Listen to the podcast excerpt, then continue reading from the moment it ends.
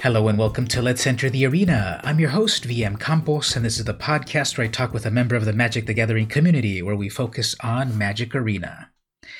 Well, everyone, I've got a return guest to the podcast that wants to talk magic with me magic of 2019, magic of 2020, and beyond. Please welcome back the Cuban MTGer. Hey, VM Campos, how are you doing tonight, man? Pretty good. I just came from my jog, had a little something to eat, and I'm kind of sleepy, but I got a podcast to do. of course, of course. I mean, I always enjoy coming in the in the show. Thanks so much. Yeah, it's been really cool talking with a lot of different people about magic, a lot of different topics. So um, let's give the people a chance to uh, to check you out online. Would you like to self promote? Yes. So on Twitch uh, is twitch.tv uh, slash the Cuban MTGer. And I'm also on Twitter um, with my handle, the Cuban MTGer. So yeah, that's it. You can find me in both of those places. Cool. Do you have like a regular stream schedule that you might want to share? Um, I usually stream uh, Tuesday, Wednesday, and Thursdays um, during the day. Mm-hmm. So anywhere between 10 and 2 p.m. on uh, Central Standard Time. Uh, I streamed a little bit today because um, I was uh, doing a tournament on MTG Melee. Mm-hmm. And when I have some tournaments like that, I will actually stream those tournaments for uh, for my friends, you know, other mm-hmm. watchers, for people to see basically what's going on. Mm-hmm. And I think I heard that you did very well on that. Can you elaborate? Yes, uh, I played Bant mid range today. Uh, it was it was only a three round tournament, but uh, I got first place, and um, my buddy John Freitas actually got second place in that tournament. Thankfully, we didn't have to play each other, so that's good. Were those decks then that could have been against each other in an odd match? Um, no, he was playing Rakdos Sacrifice. I was playing uh-huh. Bant mid range. Um, it is a tough, um, it is a tough deck to play against with uh, Bant mid range, and he's such a good player with uh, any type of red uh, variant deck. Mm-hmm. So it would be a very tough opponent to to chase, but um, it's it's a 50-50 in that yeah. matchup. And then also, you wouldn't either of you would have had the feel bads if you had to defeat each other. Oh, of course, of course. But hey, you know, we love uh, competition around here in Nashville. Yeah. So when it's uh, when it comes to magic, it's no holds barred. Oh, absolutely, absolutely. so I know like times might be tough for people, and uh, we're all kind of like at stay at home and such. But you know, there's always a silver lining. We're gonna get through it together. And uh, I'd like to ask you is there any sort of like self care regimen that you do or any positive uh, words you'd like to give people? Well, um, I just the the I see an, a light at the end of the tunnel, obviously, mm-hmm. um, and I think you know if people actually practice social distancing correctly, yeah. then you know this thing is going to be a lot over, you know, a lot sooner. Yeah. And I'm I'm always the the person that you know if if we have to do something that that's going to be better for the entire world, like let's let's get it done. Mm-hmm. And I mean, you can always play Magic Arena, yeah. so that's that's a good thing. And and if you're one of the healthcare or essential employees out there, you know, thank you so much um, everybody you know you're you're putting yourself in harm's way for to to make you know us have a better life mm-hmm. even in, even in quarantine. So i do thank everybody that's an essential employee for uh, for risking their lives out there because this thing can be pretty dangerous. Yeah. But um i mean guys and gals i do see light at the end of the tunnel. So please social distance yourself. You know if you do have to get out there's you know there's ways to to still practice that. Mm-hmm. you know go for a walk in your neighborhood. If you have a park nearby go for, you can go for a walk there but try to not come in contact with people. Um you know the the better we're at this um the the you know the less time it's going to take for us to be able to to go and sling some magic cards with mm-hmm. uh, with our friends. Yeah trust the science, listen to the experts, and thank to everyone that is the essential workers and putting themselves out there. We thank you. Yeah, absolutely. I mean, it's I am very happy that that we actually have people that are doing everything that they can to to help us be, you know, better in this time of need. Yeah, and there is a light at the end of the tunnel, and in the meantime, we've got magic, so let's talk about some magic. well, I brought you back on the show to talk about a little bit of magic in 2019 and then the new stuff that we've got this year. So, back in 2019, in general, what would you say? Like, how was your magic life in 2019? Oh, it was pretty good. Uh, I, you know, I did well in a couple tournaments and uh, I got some some good magic under my belt. Um, after that, Learn a couple of new things um, about deck building and such mm-hmm. that uh, I could put into uh, my routine of building decks, mm-hmm. and just got a little bit better as a Magic player overall. Well, that's the big goal. Either we're having fun for keeping it casual, or we're getting better and better if we do the tournament scene. So that sounds pretty good. Did you manage to get to any pre-releases? Uh, yes, I actually uh, did all the pre, uh, pre I'm sorry, all the pre-releases last year. Hmm. Um, and I mean, I did pretty well. I normally in pre-releases, depending on you know if I don't get a, a bad pack, mm-hmm. um, I'm usually in the X1 XO brackets. Oh, great. I only managed to go one time last year. I went for the War of the Spark one. I just uh, didn't get a chance for the other times, even though I should have. You know, it's just it's just four times a year. Uh, well, back in normal times. But um, I should have gotten out a few more times. But I did go for the uh, Theros Beyond Death at the beginning of this year, 2020, and I didn't do too well. I went zero and three but uh, I did uh, play with a lot of the new fun cards, and so it was still worth it to go out and play real paper magic. Oh, absolutely, absolutely. I mean, it's it's always nice to play paper magic, especially now. Uh, mm-hmm. But uh, you you just learn to appreciate it a little bit more. Yeah. So we had four sets that debuted in 2019 on Magic Arena. We had uh, Ravnica Allegiance, War of the Spark, Core Set 2020, and Throne of Eldraine. Would you be able to narrow it down to maybe one that was your favorite? definitely War of the Sparks. Uh, a lot of powerful cards came out of that set, mm-hmm. and I mean it's it was pretty awesome to have a lot of planeswalkers. Um, it was a set that that was designed not only for the casual player but also the hardcore players at heart. Mm-hmm. So I really like the fact that um, the Wizards teamed up together to create such a good set just for overall like the overall environment of magic as a whole um, I'm very excited about that set, and I will very I will be very very sad to see it go when it rotates. That's a good point. How you're saying about it. it's like it seemed to be something for everyone. It definitely seemed like there was a lot of great powerful cards for the spike players. Uh, you could yes. great some you could put some great combos together for the uh, for the Johnny Jennies, and then yes. there's like so many fun, just like over the top, dumb, fun things for the Timmy Tammies of the world. So something for everyone. Exactly. I just like I said, I love that set. Um, it had something for everybody, and I do wish that um that Wizards takes a, a page out of that book and brings something like that again. Do you think they? Well, we're gonna get to uh, we're to get to Ikoria a little bit later, but uh, we've got a, the static ability on Planeswalkers was the big thing on the Planeswalkers of War of the Spark. What did you think about those in general? Depends on obviously Teferi Time Raveler was such a powerful card. That's one of the best cards, if not the best card in that set. Mm-hmm. Um I do think that they were going in the right direction with um with the static abilities of the planeswalkers, but um they really do need to kind of figure out a medium on those if they're gonna do that because mm-hmm. Teferi just took the game away from people because of the static ability on it and it's such a hard card to to deal with because it can potentially protect itself mm. if there's only one creature facing it yeah and then also a card like narset that uh I know I played into it way too many times that I was about to draw that extra card, and then Narset blinks and says, "Nope, you can't have that extra card."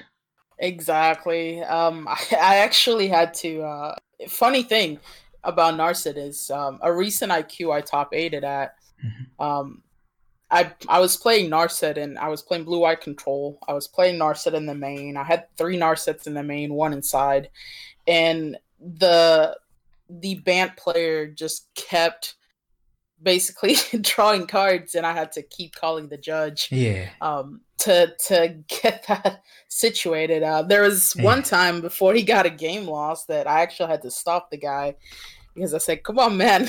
you know, this is three times." Yeah, exactly. Um you almost like have to uh, tape Narset to your forehead for him to see it or something because uh, it's much. not like on Arena that it reminds you when you play with real cards. Uh, that's one of the things I think that's makes it really like for the advanced players that set that there's just so many static abilities and yeah, you know, we'll help each other out and remind each other, but doing it way too many times, yeah, I don't know if that was as much of an accident as it might have seemed. Spe- yes, especially in a competitive setting. Um, obviously for stuff like FNM or uh, such, yeah. I'm not I'm not gonna be too critical on that. But for for a competitive tournament like IQ, like Star City Games IQs, mm-hmm. uh, you know, Grand Prix tournaments, uh, qualifiers, such uh, tournaments like that, you have to be a little bit uh, skeptical in in getting, you know, if the player does something wrong, obviously you need to call a judge and get them to understand that they did something wrong and mm-hmm. it can hurt them in the end. Uh, he he did end up getting a game loss later mm-hmm. during that tournament because of narset as well.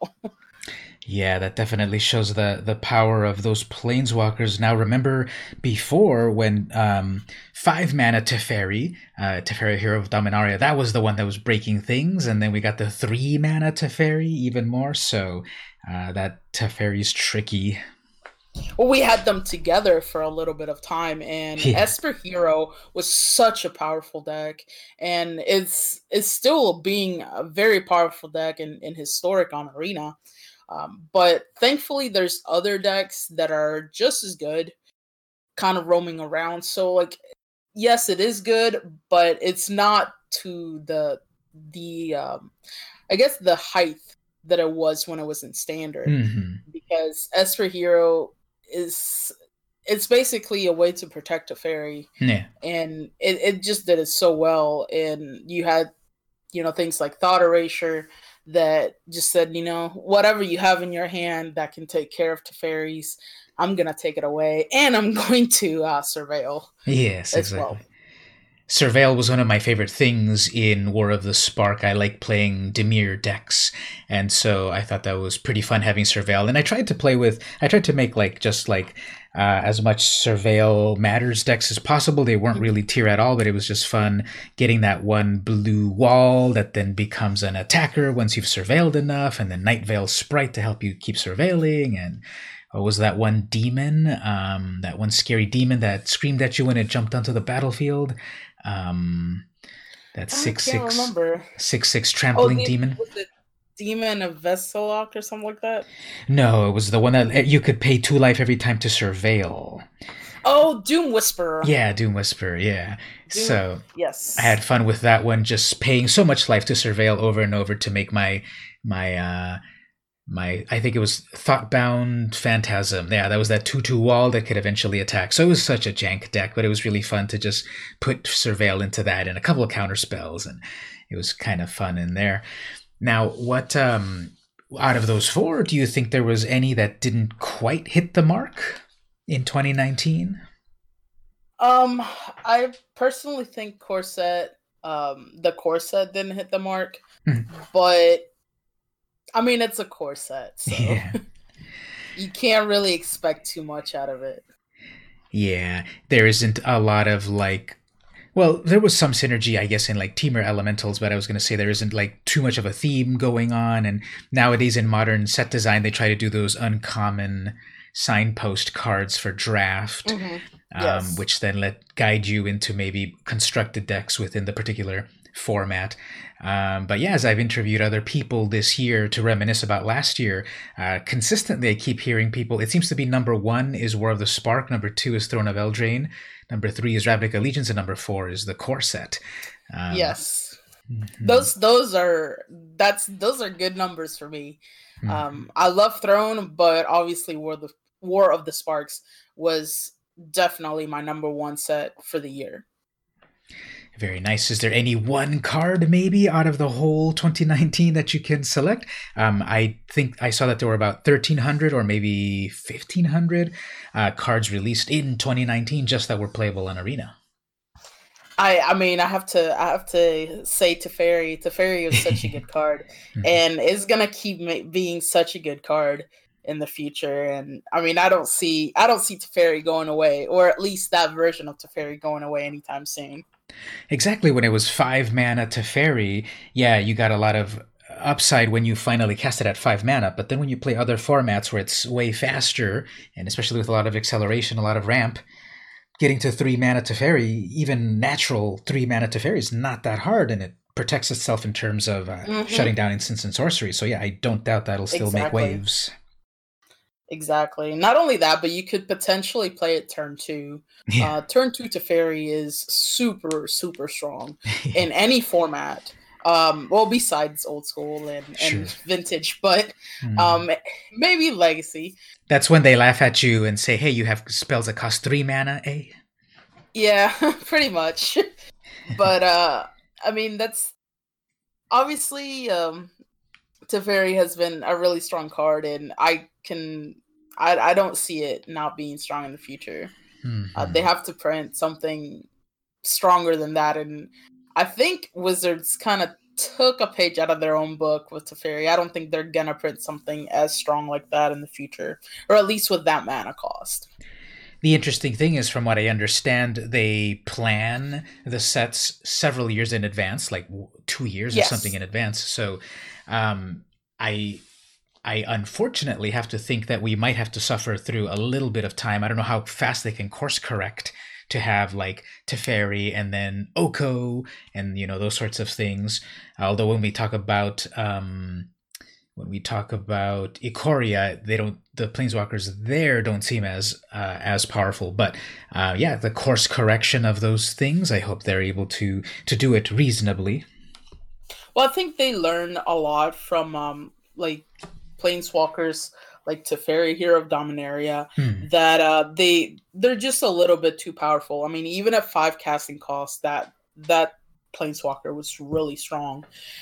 And I mean, it drew a card, it lets you untap, and it it puts something, you know, three from the top. Mm-hmm. And then if you happen to get it to the emblem, you know, every time you draw a card, you get to exile anything. Yes. From your opponent. It I mean, that's pretty strong. So I figured the reason these planeswalkers in uh, Ikoria are not as strong as the ones before is because they are taking a page out of the book. But that doesn't mean that you know the magic community can't come up with some crazy way to make those planeswalkers be more busted than they really mean to be. Um, they mm-hmm. did it, you know, they've done it a lot with with cards. And I mean, look at Inverter and and yeah, uh, Pioneer. Pioneer, yeah. And, and nobody thought that card was gonna be good. Um, it's it's just little things like that. Yeah. That I mean, somebody there's great deck innovators out there, and um, I mean, I try to be one, but obviously, I'm not the best. And uh, I tip my hat to others hmm. in the internet land that do that for me because I'm definitely not the best at finding some synergies like some people do. It's mm. it's crazy, but some people have the eye for it, and I mean I applaud them because they have first you know first shot to to make a deck mm-hmm. be busted, and nobody knows how to play against it. So it's it's a great advantage. Yeah, same here. I marvel at the people that are able to figure this stuff out. Just exactly like you said about Delver and um, it's sort of like standing on the shoulders of giants. You see someone exactly. start off something like when when uh, Theros Beyond Death dropped, I wanted to, I gave a shot to the Mono Black Devotion and, and I was enjoying it. And that was like a variation of the original one from original Theros. So mm-hmm. it's just cool to get the perspective of a lot of different people playing and, uh, you know, you do your own version of it. So one quick segue, it's not the big focus of this podcast, but uh, you brought it up. Pioneer. Any general thoughts on Pioneer, the brand new format of 2019? Well, I I really like the fact that they came up with Pioneer. Um, it, I hopefully um, it doesn't become what I think it's gonna become, hmm. but uh, I I think it's gonna replace Modern altogether. kind of like what modern did when uh, extended was around. Mhm. Extended was basically modern, you know, 1.5 or whatnot. Hmm. But uh, you don't you don't see any extended nowadays because Mhm. modern replaced it. And I'm hoping that Pioneer is not going to replace modern, but I feel like it can, and it probably will Mhm. eventually. I think so. I think just in terms of inevitability and time progressing and new players getting into it. And yeah there'll still Mhm. always be the the the people that that cling to the old cards. You know they're still vintage they're still legacy. It's the numbers are way down supposedly. But um i think with modern maybe people are just kind of tired of having what like a decade or more of that where it seems to be like kind of locked in into a variety of archetypes. And yeah there's new cards once in a while that un- upend stuff but that seems to be far in between. And then maybe it's just inevitable that uh, a brand new card pool, a restricted card pool, and then like with some bannings here and there, um, I think it could be the postmodern, uh, the postmodern uh, format. I I do agree with you, and I think that is the direction that Wizards is going with Pioneer.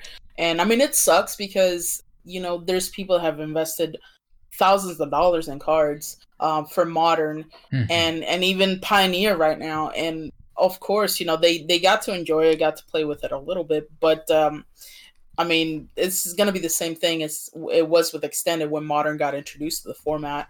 But I do like the fact that you know they are keeping things fresh, so it has an upside and a downside. Like the downside's like, well, you know, it sucks. It's going to go away potentially, or it could go away. Um, it's just the patterns that WotC has done in the past with um, with formats like that. I, I definitely see it happening Mhm. again with Pioneer. But I mean, I love Pioneer. There's some really cool things uh, going on there, and I do hope that they take a look of some of the stuff that's going on in there. Um, Inverter is just a tad too Mhm. powerful right now, um, but you know they're trying to balance the format, and I think it will eventually get to uh, where it needs to be, and hopefully, you know, no new cards will spoil it. Mhm. Uh, and if they do, you know, obviously WotC can can make some decisions and changes to the format. hmm On the other hand, about modern fading away, they did print Modern Horizons, and that Mhm. seemed to have sold well, and that's often an indicator about um, what they would do in the future. So I don't doubt there'll be Modern Horizons too. So who knows what the timetable is about when Pioneer takes over, but it's kind of cool to have a variety of formats to play with. Um, what do you think about the redheaded stepchild of it all, Brawl? I love Brawl and Arena. Just and I cannot believe I'm saying this because I'm not a commander player at all. But Brawl and Arena is one of my favorite things to do on Wednesdays. Mhm. Um, I don't I don't purchase well I mean I've played it for free since it's been free on Arena due to the coronavirus and such. yeah. but it's so fun actually. Um, I was very sad when uh, Golos was uh, axed. Mhm. That's that's one of my favorite cards. I played with Golos in Standard. Um, you know when Next Fate was around, and I mean I still play with Golos in Standard. I have played Golos in Historic, Mhm. and I played it in Brawl, and it was so much fun. But you know, I can't play it anymore as my commander. So what do I do? I'm gonna play Kendrick Lamar. It's almost the same deck. Uh, it's it's kind of crazy, but in I mean, I understand why they banned Golos. It was a really really powerful card, um, and it got out of hand really quick in Brawl. Mhm. But uh, Kenrith can also get out of hand really quick, especially with Biomancer's Familiar, and that is a card that I do get quite a bit because you draw so many stuff Mhm. in in there, and you you thin your deck really well. Mhm. So I, I I mean it's it's basically Golo's stepson. I don't know how you call it, maybe brother, stepson, son, who knows. yeah. But it's such a good uh format. Um the the other card that I really liked is uh, I can't remember what the the guy is called, but it's the bug, the Sultai guy that the elemental that Hmm. makes things that um, basically triggers an additional. Um, oh, uh, Yarok. Yarok, yes, that is really good. That's a really good commander in there. Yeah. Um, a lot of people do play it. I've seen it. I've played against it, and I can tell you, it feels really good when I agent of treachery their Yarok, and then I play some crazy shenanigans in my side of the board. yeah, Yarok is definitely one that when you've got it all set up, it really pops off. So I've enjoyed Brawl a lot too. Um, it seems like this is definitely like the perfect digital format. I I played it once in real life, uh, begrudgingly, but that's because I made the decks for my rest of the my my opponents, and um, I just had a lot of fun on on Arena with it. So definitely Wednesday Brawl is cool, and then now that we've got access to it for the time being, it's really cool. Did you get any chance to play any of the historic Brawl? Yes, I actually did get the chance uh, to play the historic Brawl, and I mean it was it was fun. Um, it was interesting. Mm-hmm. What can I say? But uh, I mean, there's there's a lot of cool cards that are um, in Arena for historic. Yeah, that just make it so much better. And I mean, I I couldn't say that the brawl format is already powerful, and then you add historic to it. Mm-hmm. Oh, it's basically playing baby EDH. Yeah. Exactly. They just need to make it four player and then people will never leave the house. Well, whoops, they already can't. they already can't. But I think I do think that um, they will they will figure out a way to make it four players soon. Yeah, um, I think so. That might that might be something they might be working on with Arena. Um, I could see that happening. Mm-hmm. I could mm-hmm. definitely see that happening. Yeah. So in um so, segueing to the new decade, 2020, the very first set of this year was, and it's funny to start to already think about it in terms of was, uh, Theros Beyond Death. So this is the one of the first times I think that I really feel like, wow, that happened so fast. I know that it was in January, and yeah, we're in April, so yeah, that's that's four months. But I just really feel that the the change over now to care about the new set happened way faster than this time. I don't know if that's just me. What about yourself? No, it definitely happened really fast for me as well. Um, I mean, this is this is the new normal that Wizards has started to do, and I'm glad that they went back to the old ways where things didn't rotate as quickly. Mm-hmm. Um, because before, you know, you would have cards for three, four, five months, and then they'll rotate. Mm-hmm. But uh, now, you know, you can play with them for a year, so it, it's financially is really good for for the players to know that you know I can buy a Dryad of the Elysian Grove and have a chance to play it, you know, next year. Mm-hmm. So that's that's something that I really really liked, um, and I mean it's Ikoria. I'm I'm actually kind of liking this set a little bit, but I think I think Theros is is in my opinion better than than Ikoria. Mm-hmm. Um, I'm not in much into the big monsters, but uh, I mean, who knows? There's some really powerful cards in there too. Yeah, on Theros we got a return mechanic in Constellation. We got um, Escape, and what else? Um, what was the other big idea there? uh, constellation. Well, I guess the gods and then enchantment creatures. So enchantment creatures. So then escape. Um, I thought escape was pretty cool in terms of now you had to think in multiple dimensions. You had what's in your library, what's in your hand, what's in your graveyard. And I know that uh, some players like they like that. They already are used to also using the graveyard a lot. But I think especially if you're a newer player, this is like, well, the graveyard is no longer just a dead pile. You know, this is not a, just a discard pile. It's just another kind of zone that you could interact with. So I thought Escape was a pretty cool mechanic. What about yourself? Well, I I loved Escape. Uh, there's some really fun cards uh, like Kroxa and Uro that uh, happen to be you know one of my best targets to to pick.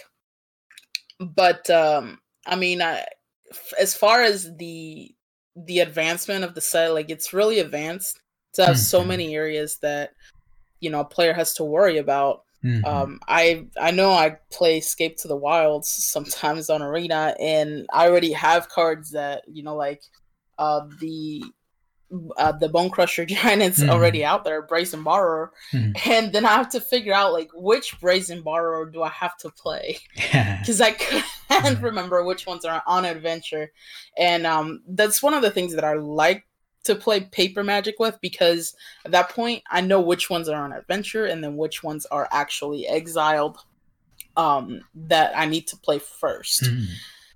So I, I hope that they will fix that in in arena because I mean it can get really um, confusing to the new player, and I know they're pushing arena on the new players, which they should. It's a really great um, place to learn how to play the game. It's mm. just they need to make sure that people understand what's where um, when it comes to a card like Escape to the Wilds.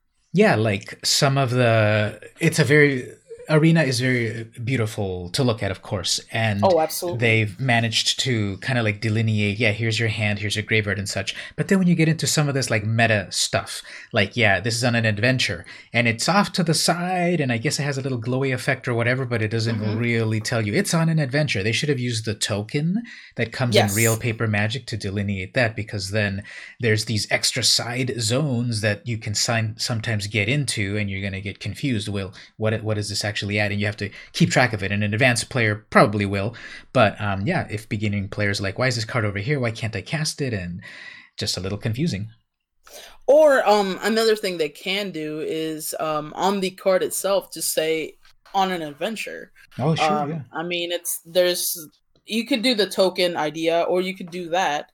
Um, I mean, just something. It's I'm I'm always very um, I, I guess very crucial on how uh, WotC does things to help the newer players come mm-hmm. to the game yeah. because uh, once they do, um, it's such a complex game to understand and play uh, yeah. when you first pick it up. And I'm always for for WotC getting people to pick it up quick, mm-hmm. um, or at least pick up the concept quick, and not just be stuck on like, hey, what did I you know what what is this mm-hmm. how do you mm-hmm. do this how do you do that and i mean they kind of did that with the the little cards that are in booster packs mm-hmm. you know explaining how adventure works and how things work but i don't think that's enough mm-hmm. Yeah, I think the complexity of the game, you can get across the basic stuff about we've got life points and we need to summon creatures or do damage and get them down to 0 mm-hmm. Yeah, that stuff can be taught in like turn order. Don't forget to untap first and then draw, etc. Um, so that basic stuff definitely, and then it gets way more to the next level of complexity pretty fast. But I think with yes. some players that like they they like that, they like the challenge, they want to learn it, um, no problem.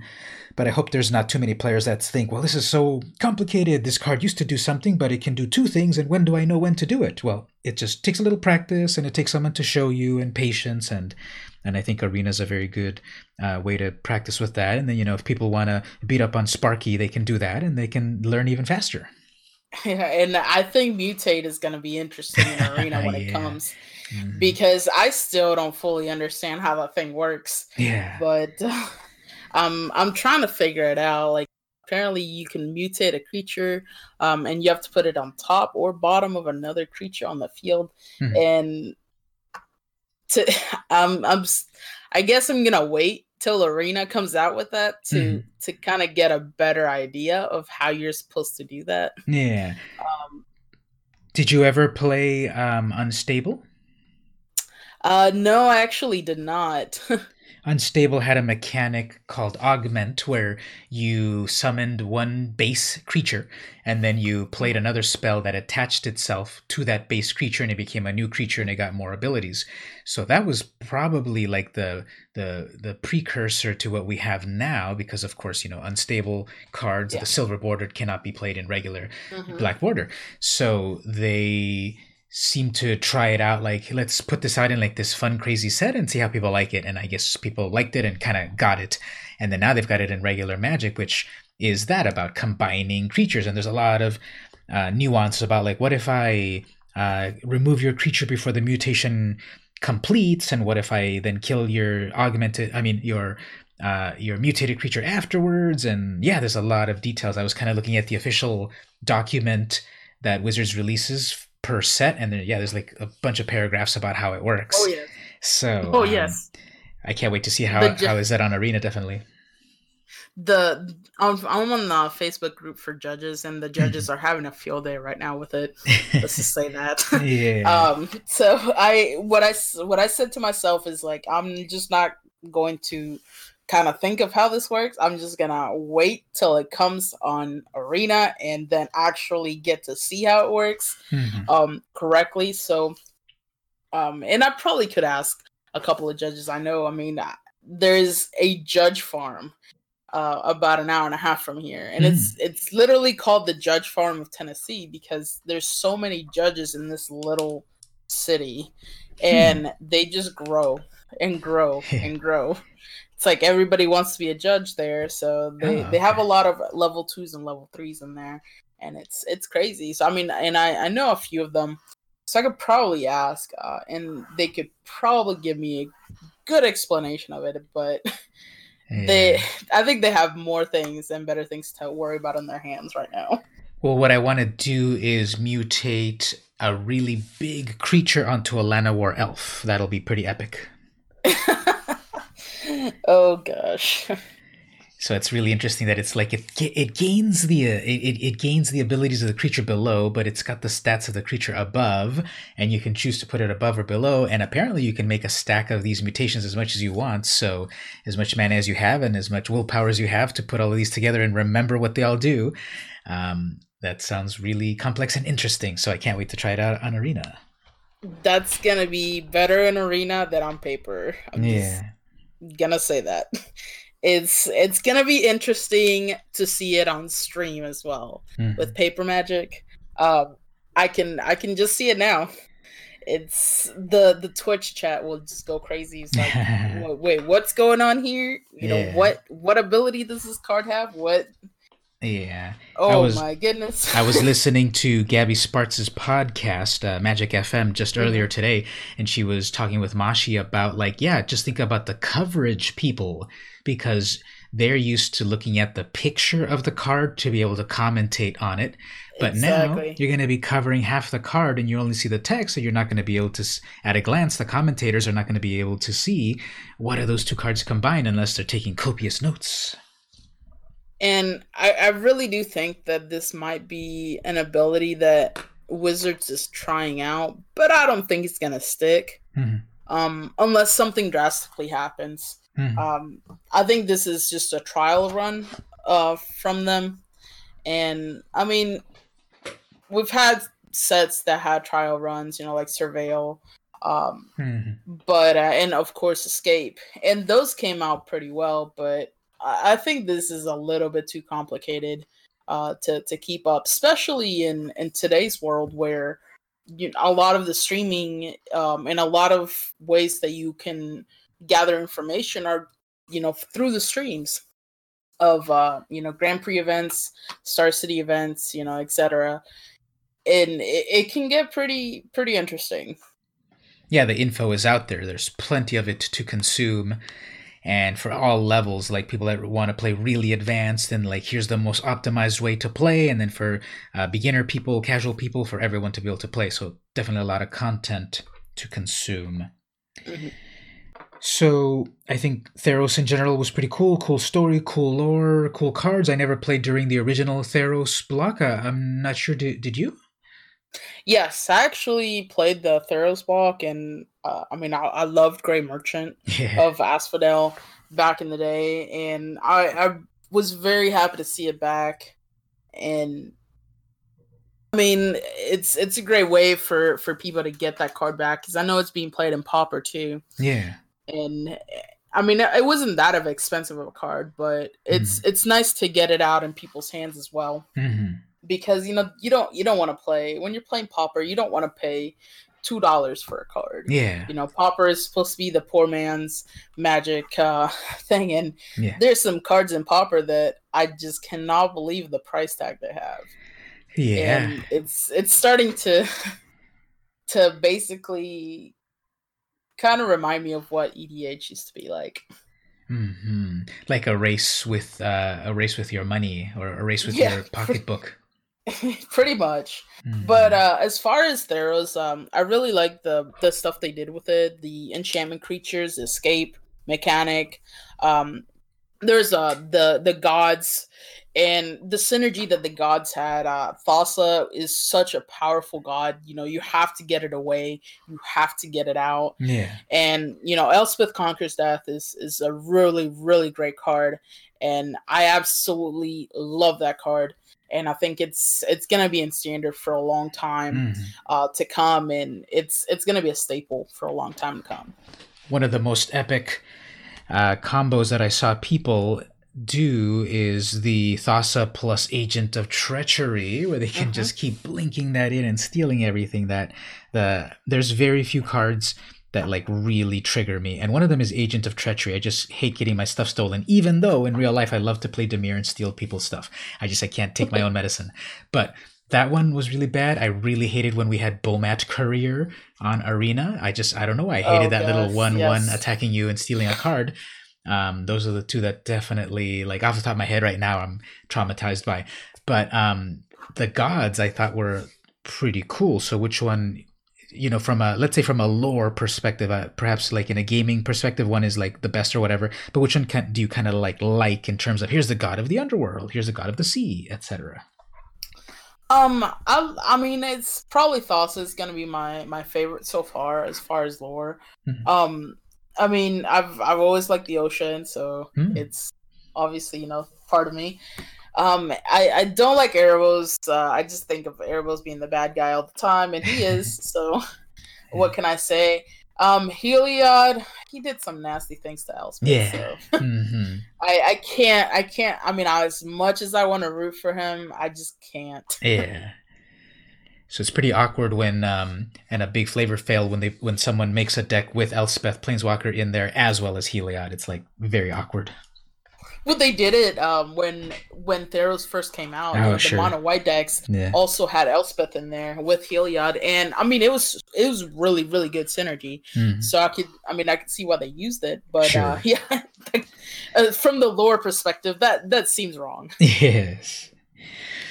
Now, final thoughts on Theros here. It might be an unfair question because we had three whole sets in original Theros versus one, but based on old Theros versus new Theros, which might you like a little bit more? Um, I definitely like new Theros. Um, they they took the things in old Theros that worked and they put a new twist to it and they did excellent. Um, so far is probably one of the best in my favorite decks so far in uh, in 2020. Hmm. So um, but I mean there's still, you know, two more sets yeah. to to come by and I, I, mean i may change my mind but sure. as far as like what i've seen from Ikoria and what i what i have in theros i'm definitely liking theros a lot more even though Ikoria has uh, cool things and cool graphics uh, cool art coming out a hmm. whole new way that um WotC's taking it but uh yeah theros definitely theros beyond death right now is my favorite Oh, very nice. That segues that segues us into the next set then with Ikoria Lair of Behemoths, one of the maybe it's a big kind of like meta selling point, not really like a game perspective. What do you think about the Godzilla alternate art cards? I think uh, WotC I mean I, I, there's no words for it. It's Godzilla in a card. What can yeah. you say? Mm. Um, other than it's Godzilla in a card. I uh, I think they did a really good job as far as uh, the art of the cards and some uh, and you know obviously the Godzilla um, style cards that they're doing.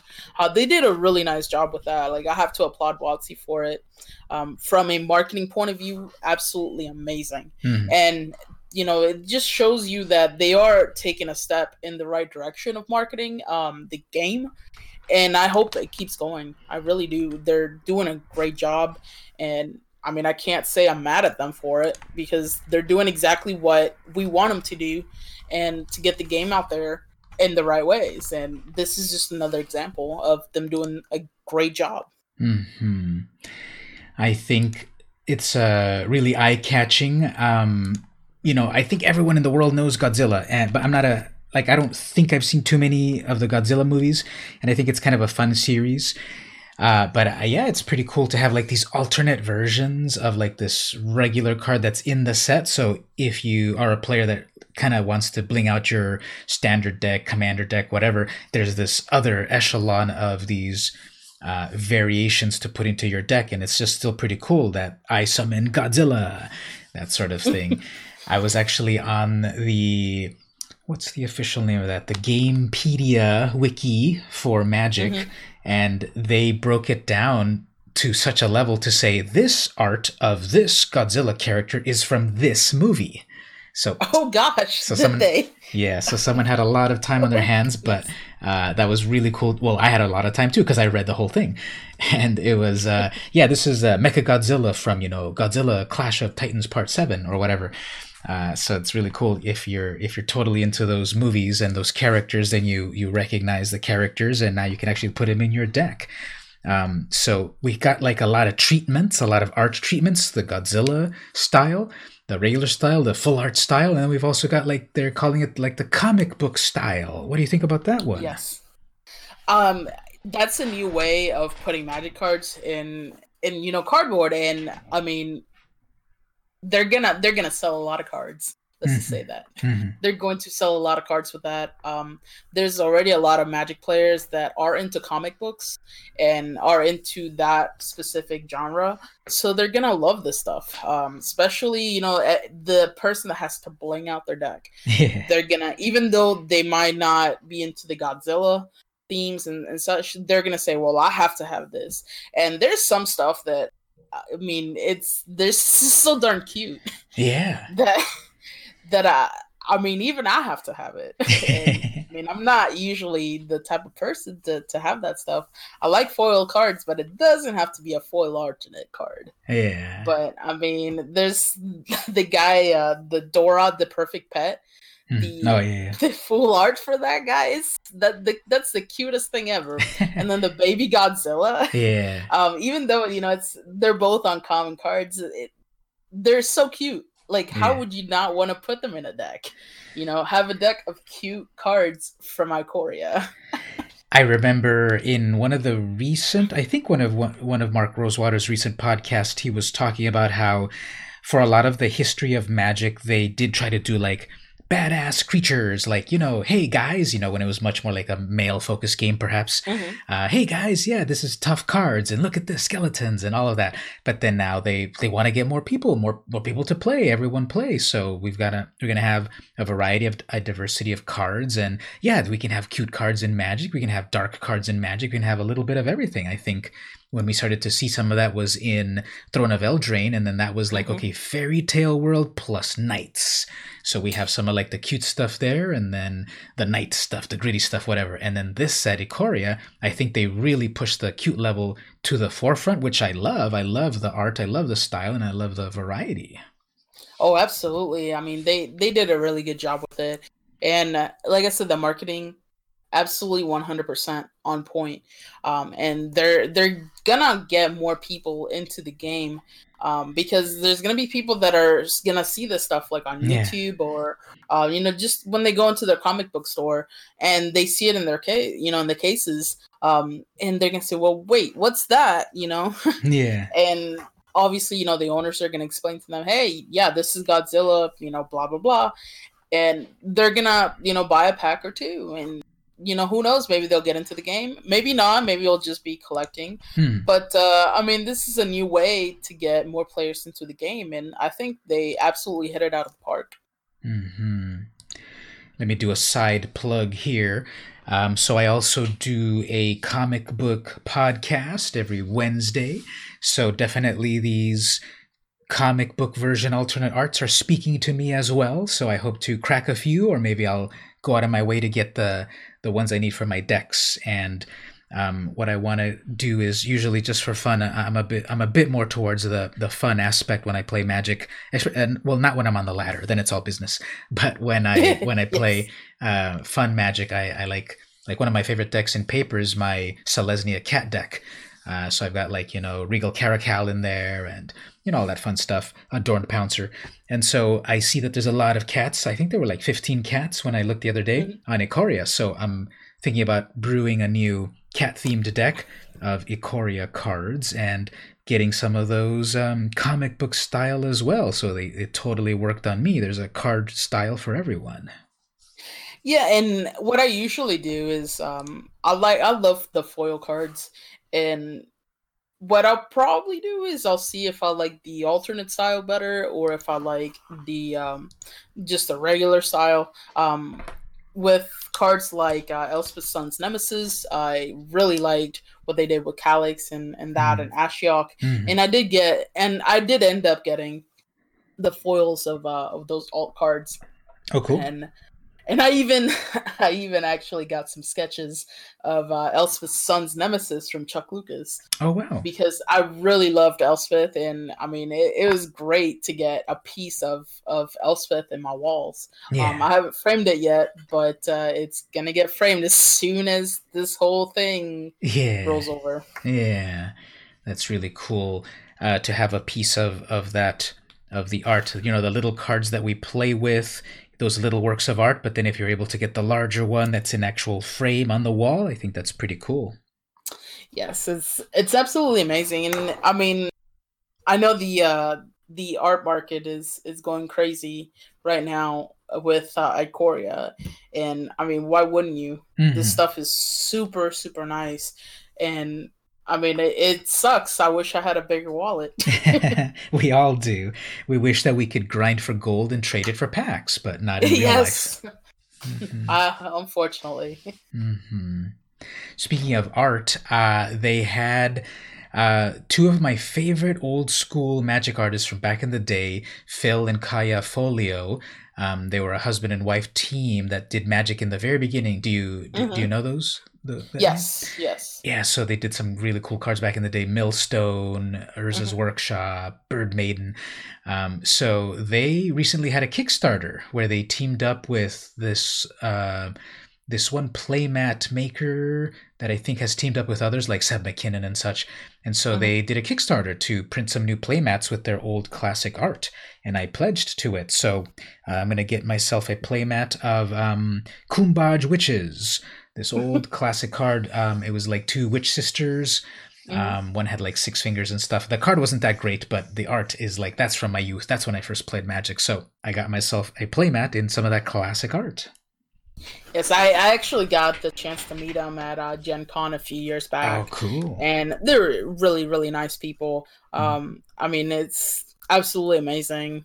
Um, you know how they treat their fans and such. Yeah. And it really sucks they're not you know doing magic art um, nowadays. But I mean, obviously, magic has taken a different direction, yeah. and you know sometimes you just got to go with what you love, and you know maybe that new direction isn't what they love. So. Yeah, yeah, exactly. It would have um, it would have been cool to do a little bit of a throwback on the which was that one master set uh, magic 25 mm-hmm. if that mm-hmm. was going to be like uh, cards from all of the sets, it would have been nice to also bring back the old artists that, that are still around, that are still with us, to do at least one piece.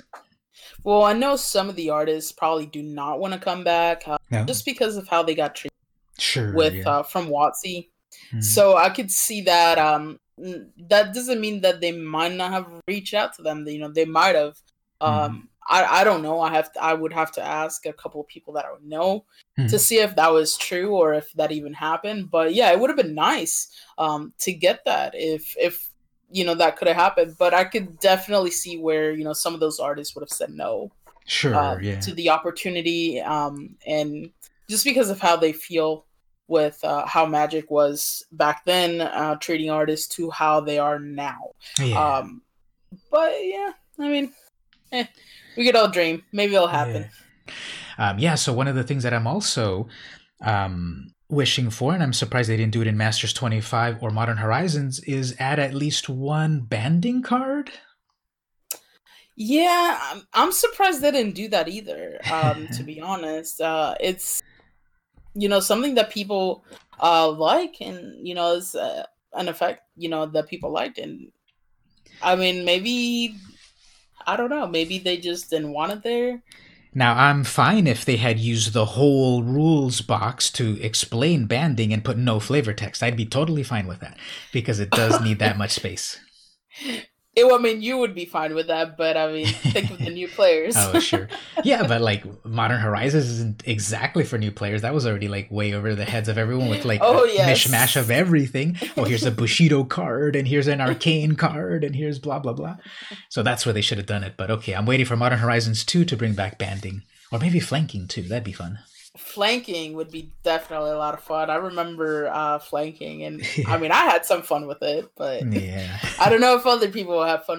Mm-hmm.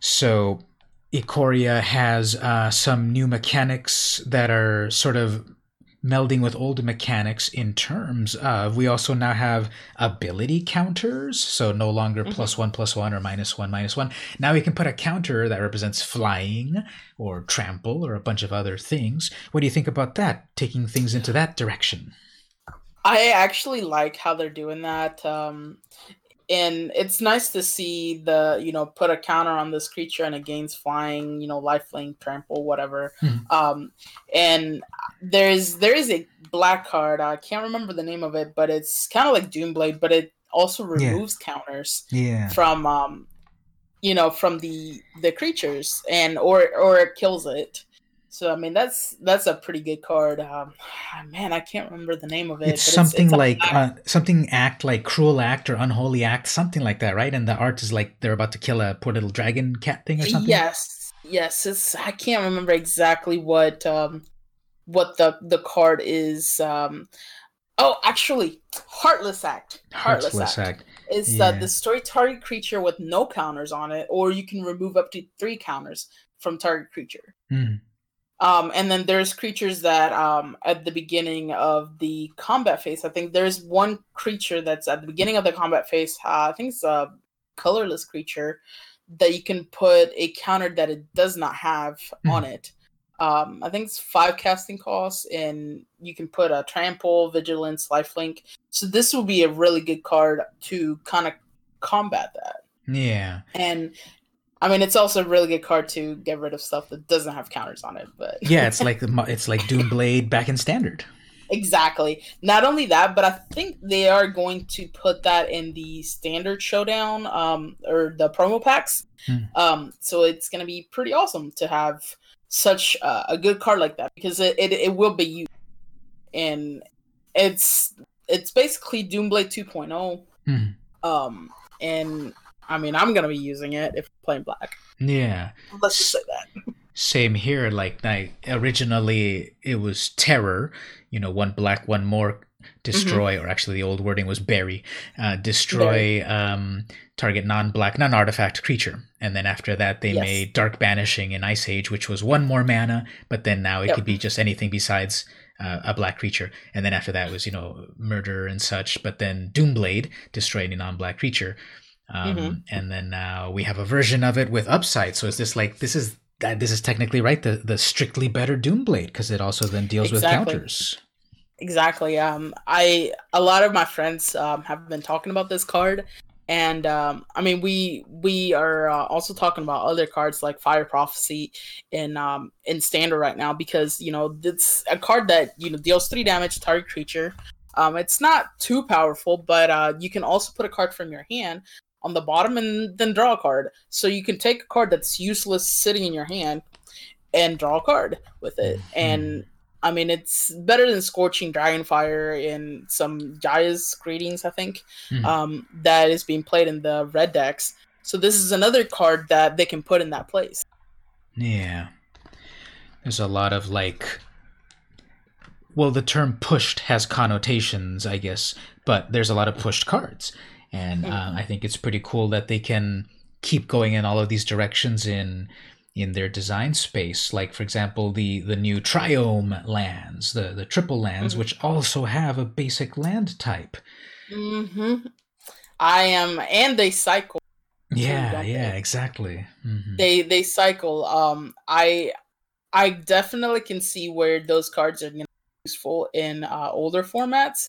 Anything that has a fetch uh, mechanic uh, is gonna be good. Um, anything that can fetch for like a forest plains, you know, far stuff like Farseek uh, is gonna love that card, mm-hmm. and uh, or those five five lands. And I mean, why wouldn't you play it? You can cycle them too.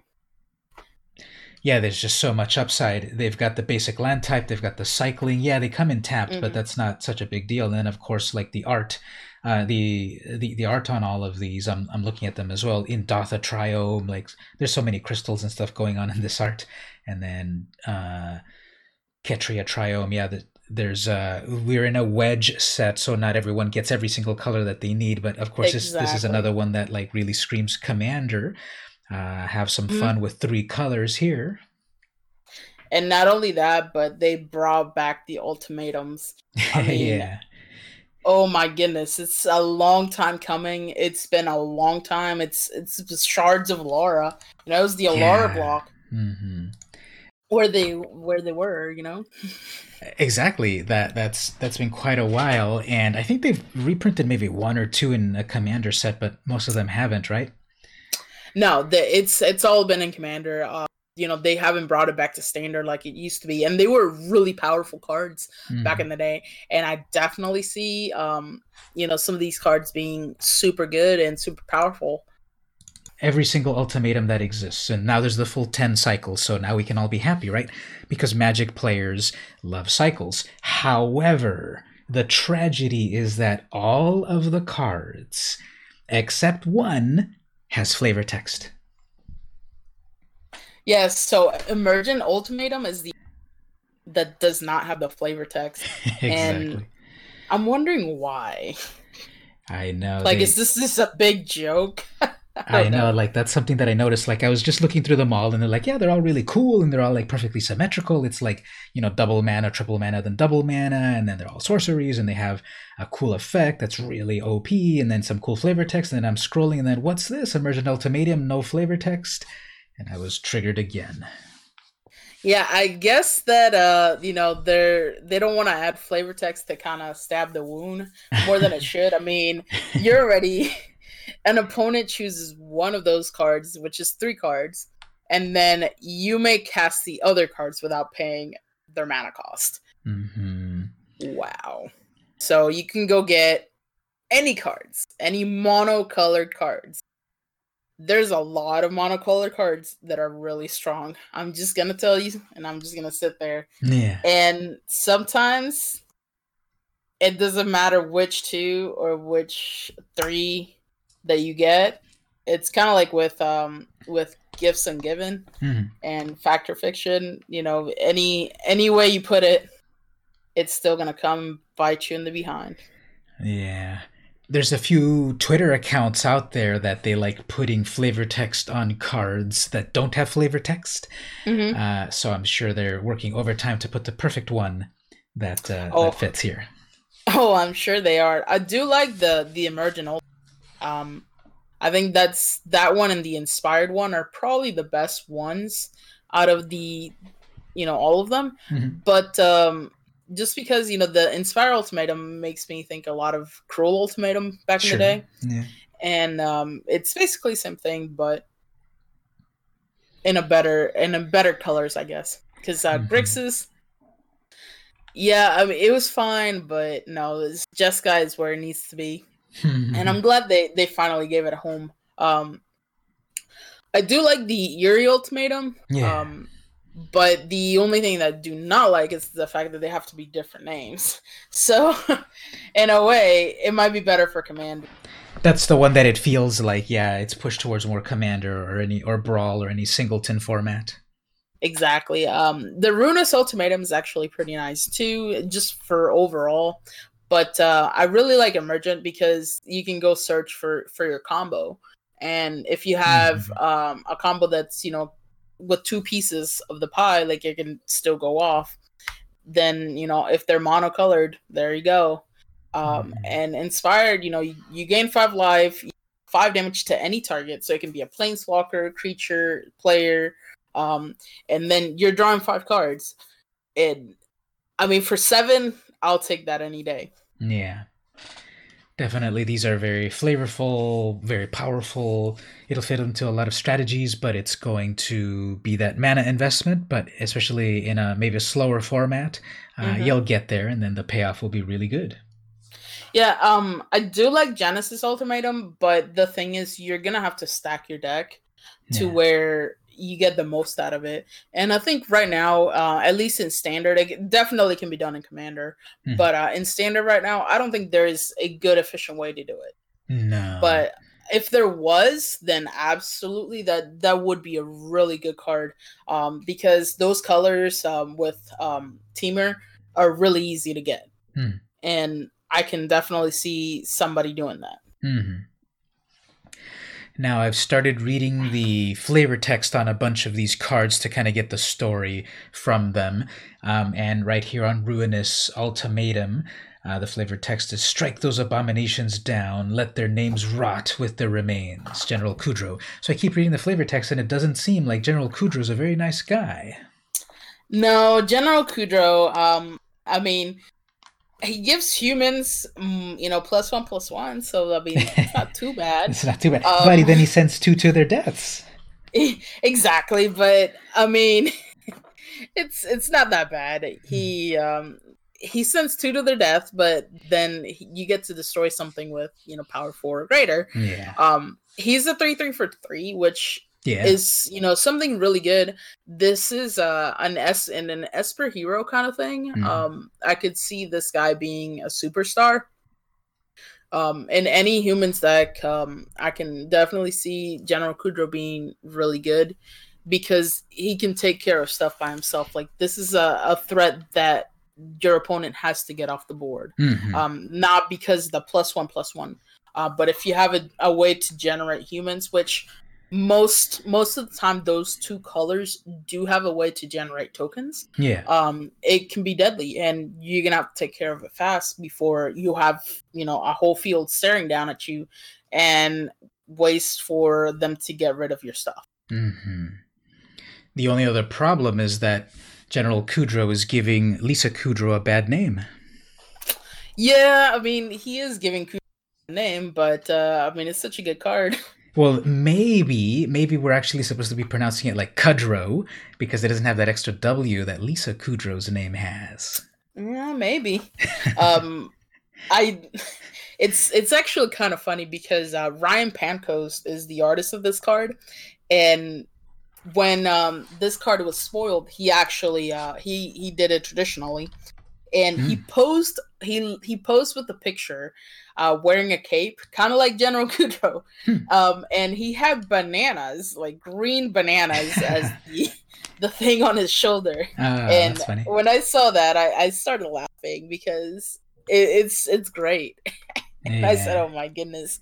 Of course, he would do something like that. Uh, he always likes to pose with uh, his artwork in uh, in different ways. It's it's great.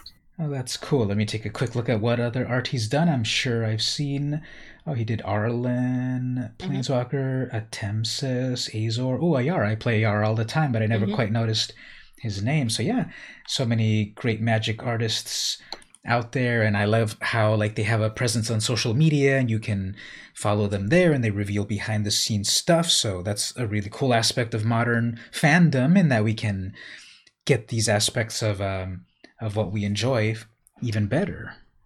One of uh one card that I really like to see back, and I'm very glad that that uh, a friend of mine, Victor, was the artist of this card. Is Adventurous Impulse. Um, you know, I'm glad to see the card back. Is you know, look at the top three cards of the library. You can get a creature or land and put it into your hand, then put the rest on the bottom in any order.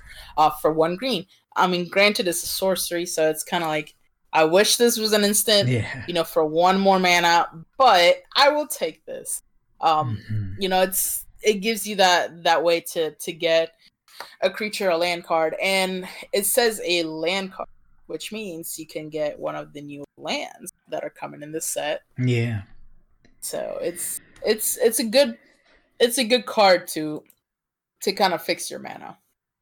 Yeah, I like that one in my Zacama uh, commander deck mm-hmm. as well as the historic brawl on that. Yes. So I've been able to get Zacama out on brawl pretty fast sometimes, and then you can't do too much against a nine nine that untaps all your lands and starts paying your stuff down. yeah, exactly. So yeah, there's so much to to talk about and to enjoy about uh, the new the new set. Um, final thoughts on Ikoria based on the trailer. What did you think about the trailer that was released? I think Vivien um, basically says, you know, you no matter how big you are, I'm gonna take care of you, and it just shows that you know Vivien's not afraid of anything. Mm-hmm. And from seeing the new trailer, I'm, I mean, I'm kind of, I guess, intimidated by her because she just looks at at this big monster coming to her and trying to kill her, and she's like, "Oh, I'm just gonna summon my pets and try to kill you." Yeah.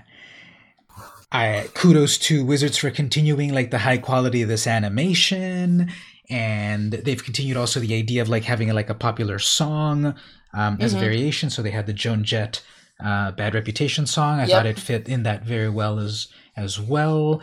Um, at the beginning, like when the soldiers were first rushing, I thought it was it felt like any any other kind of game. But then when you started to see like the crystals and the behemoths, and then of course Vivien comes out, and then the music, I thought they did a, a great job on that sort of promotion, and it was like it was way more jovial than the last mm-hmm. sets.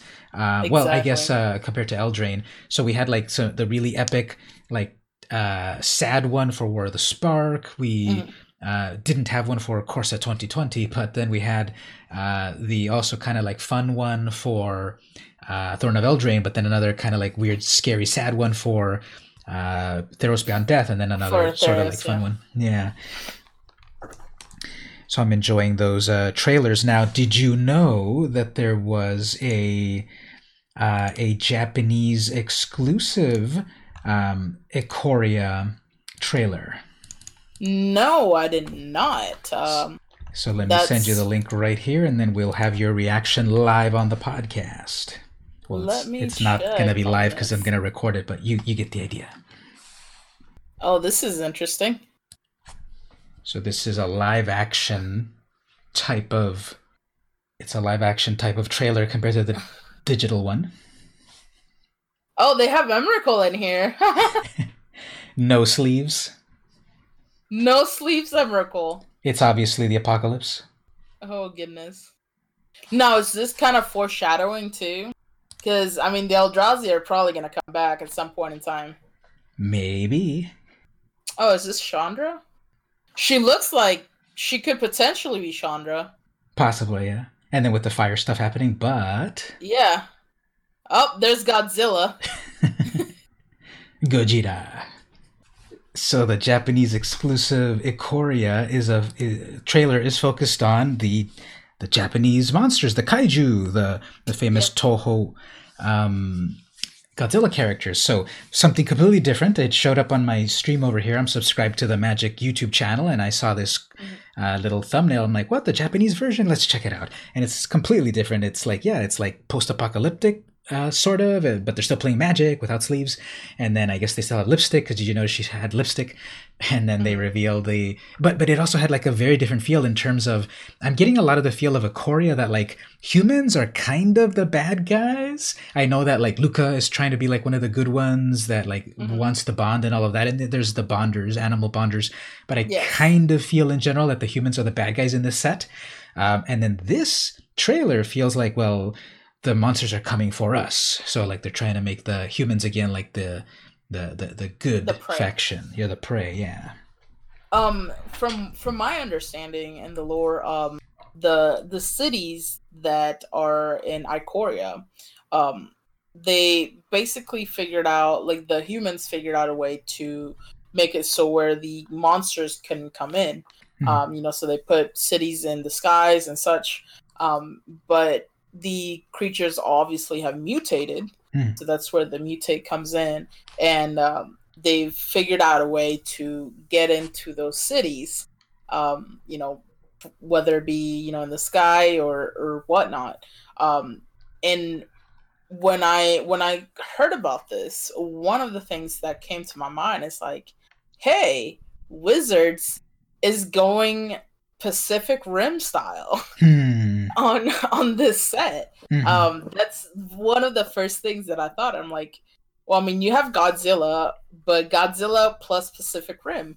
You Yeah. have creatures that are coming to clear out the cities, Mhm. and um, I mean, yeah, obviously you have, you know, people like Vivien that are that are trying to fight, you know, these creatures. So it's kind of like the the creatures of the kaiju's and Mhm. you know the humans are are the uh the guys that are trying to to fight so i could see them you know portraying them as the good guys Yeah. but i mean eh, lukka's lukka's an interesting card um as well and it's an interesting um i guess pl- uh player into into this whole set Mhm.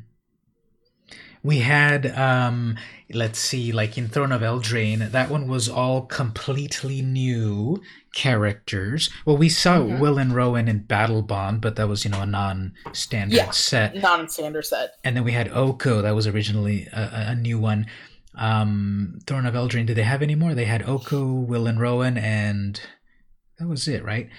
i think that's it yeah So then we had in Theros Beyond Death, we had Elspeth, Ashiok, and Calix. Okay, so Calix. Calix, Calix, he was was he ever in the story? I know this was his first Planeswalker.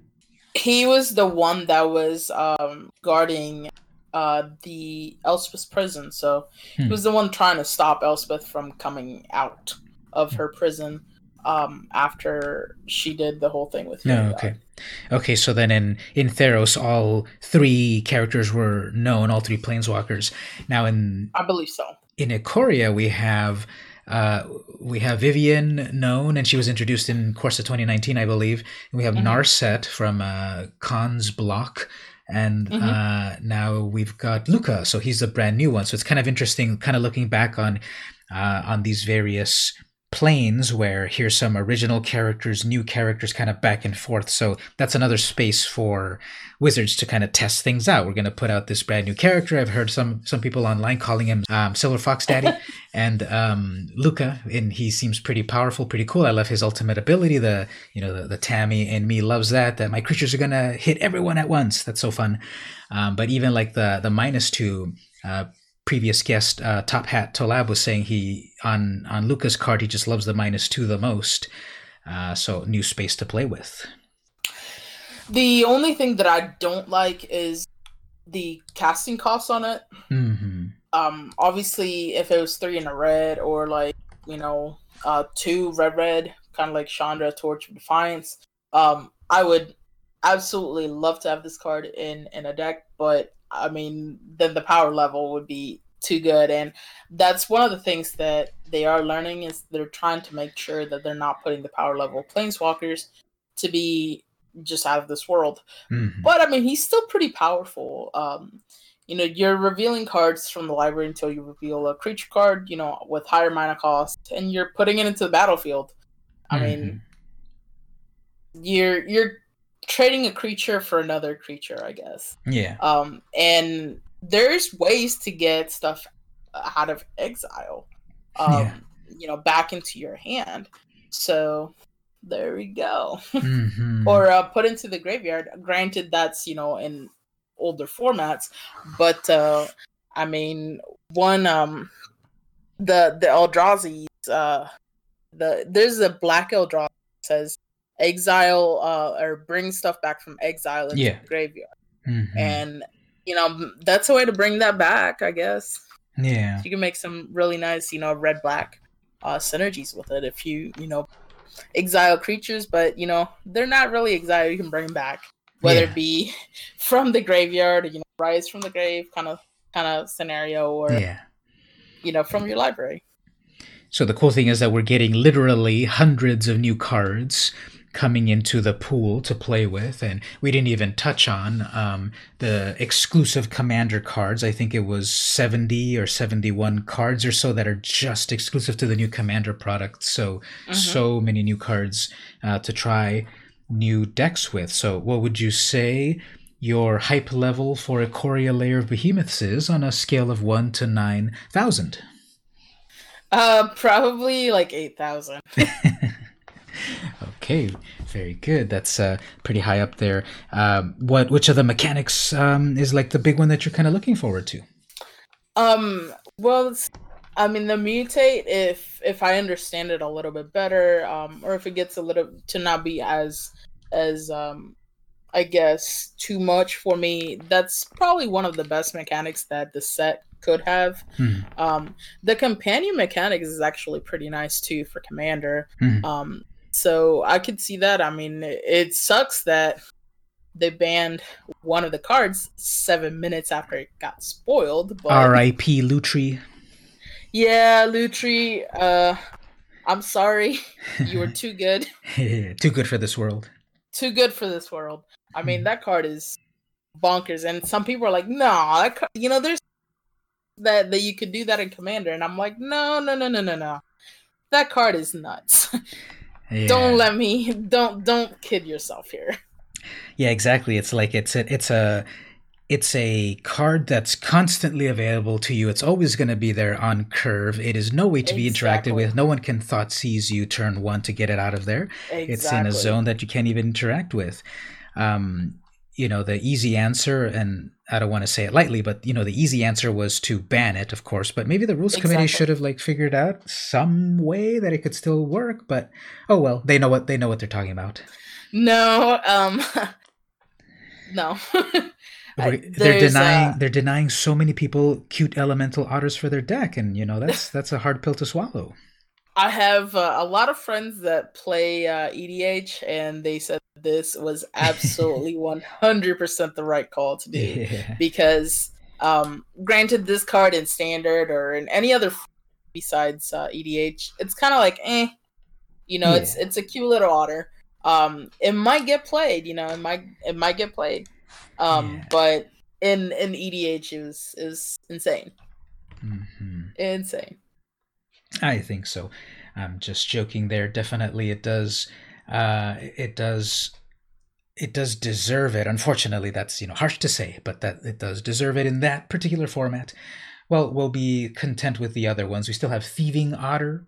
We have Eon Frolicker. So there's still two more otters if people want to play them in Commander. No problem. Well, I'll tell you this. Um, I kind of want to make a deck with Lutri. Um, obviously it'll be historic, but um, you know, Nexus of Fate and Lutri are uh, pretty good with Golos when you exile them, you know, yes. and you get to play them together. Mhm. Um, and not only that, you might even have just you know flip a Nexus of Fate, and oh, I get to take two turns instead of one yeah. for three more mana. Mhm. I mean, it still has a place. It still Mhm. has a place in in in this world. Yeah, definitely. Nature finds a way. hmm Well, the Cuban MTGer, as we wind down, uh, let's tell everyone one more time the um, best place to find you online. Um, obviously on Twitch at twitch.tv slash the Cuban MTGer and on uh, Twitter um, with uh, the Cuban MTGer is my my handle on there, so you can find me on there both times. And if you're Hmm. roaming around a Grand Prix or such, uh, you know, come say hello. Very nice. Do you sign people's cards? I mean, I I, I have before. Um, I will sign anything you put in front of me. That's fine. Cool. Have you practiced like a really, really fun signature that will really make make it stand out? um, it's pretty much a bunch of like scribble lines, to be Oh, honest. Just like me. Yep. So, as for myself, I'm on Twitter also. I uh, stream on YouTube and Twitch on Saturdays, 8 p.m. Pacific. Uh, you can find me everywhere as VM Campos, basically. I've also got a Patreon. People can go to Patreon and just follow for free. Those are free, and people will be alerted to what I do online. And if they go to the $1 tier, it'll unlock some stuff like deck techs and so forth. If they go to the $2 tier, I'll mail people a uh, vintage magic card in appreciation, but no, not a Black Lotus.